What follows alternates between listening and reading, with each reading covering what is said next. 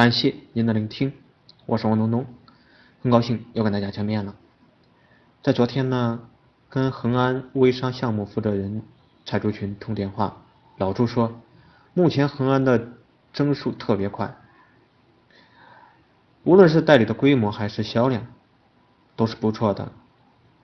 从我们合作到现在，用蒸蒸日上来形容是最恰当、最贴切的。前一段时间呢，帮恒安对接了一个三万人的团队，这个团队的加入呢，肯定是如虎添翼。关于对接团队，我想聊几点感受。首先，匹配度是前提条件。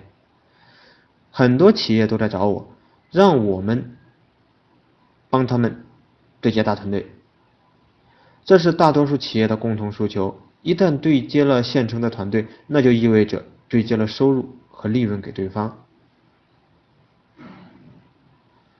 但是，哪里会有那么多的大团队等着你去对接呢？即便是有团队需要找项目，那肯定也是有很多的企业都在竞争啊。在这个时候，你有什么竞争优势？这是值得考虑的。在这个方面呢，很多企业都是自嗨的状态，都会觉得自己是最好的。这就和找对象差不多，都觉得自己是最好的，但美女就是不理你。这个团队的老大来找我。让我帮忙去推荐品牌商，但我特别关心这个团队老大的诉求啊。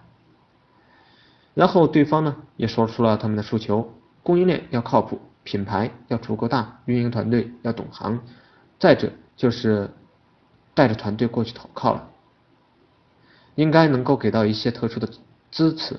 那还有一条就是他想找某一行业的企业。我推荐了几个品牌商，后来大家都锁定了恒安，但对方比较担心老蔡是贴牌恒安的企业，于是老蔡就带他们参观了恒安的总部，条件谈好，实力也确认过后，合作也就开始了。类似这样的对接呢，我会特别纠结，产品行业是不是匹配的，收入价值观是不是匹配的？如果大家的合作不够愉快，那么就是一个三方都败的局面啊。对任何一方都是一种伤害，所以无论是企业还是团队，只要有类似的诉求，我都会非常小心。过去也推荐不少的企业和团队，有的成功了，有的失败了。那其次呢，就是合作条件。老蔡和那个团队老大微信聊过之后，第二天就飞过去见面了。很多时候，特别是大企业的人，都是拽的像二五八万一样。觉得自己的企业非常牛逼啊！双方都在问我怎么去跟对方谈条件。说实话，对于恒安来讲，他们要的是规模和客户；对于团队来讲，需要的是安全感、品牌背书、赚钱。对方提出自己的诉求，看着对方准备怎么样去满足那些诉求。如果彼此都不能满足对方，那么就通过协调的方式，看看呢有没有其他的解决方案。如果实在谈不成，那就千万也别勉强，因为呢，在很多时候呢，你的诉求对于别人来说，那就是一句话的事儿，而这个小事对于你来说，可能就是天大的事儿。所以说呢，合作才是价值最大化的最好的办法。在这个世界上，没有绝对的公平，所谓的公平，也只不过是一种相对的感觉而已。所以我们在谈判的时候呢，没有必要礼让对方。但执行的时候，也千万不要反悔和纠结。第三，不要在意团队规模，而要在意人是不是对的。老蔡当时会比较担心啊，如果现在什么条件都同意了，那是对方没有团队怎么办？关于微商的运营策略是郭司令团队出的，而对方又带过大型的团队，你们的产品。和品牌都没有问题，有这些基础条件就够了。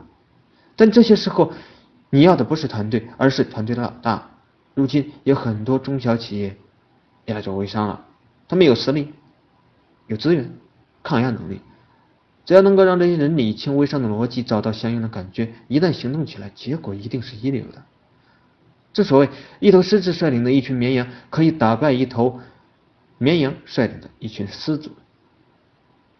对于品牌商来讲，当下选择做微商会是一个不错的机会点，但到最后，我还是想要提醒一下大家，不要再去想着对接大团队了，把现有的人、身边的人经营好也就足够了。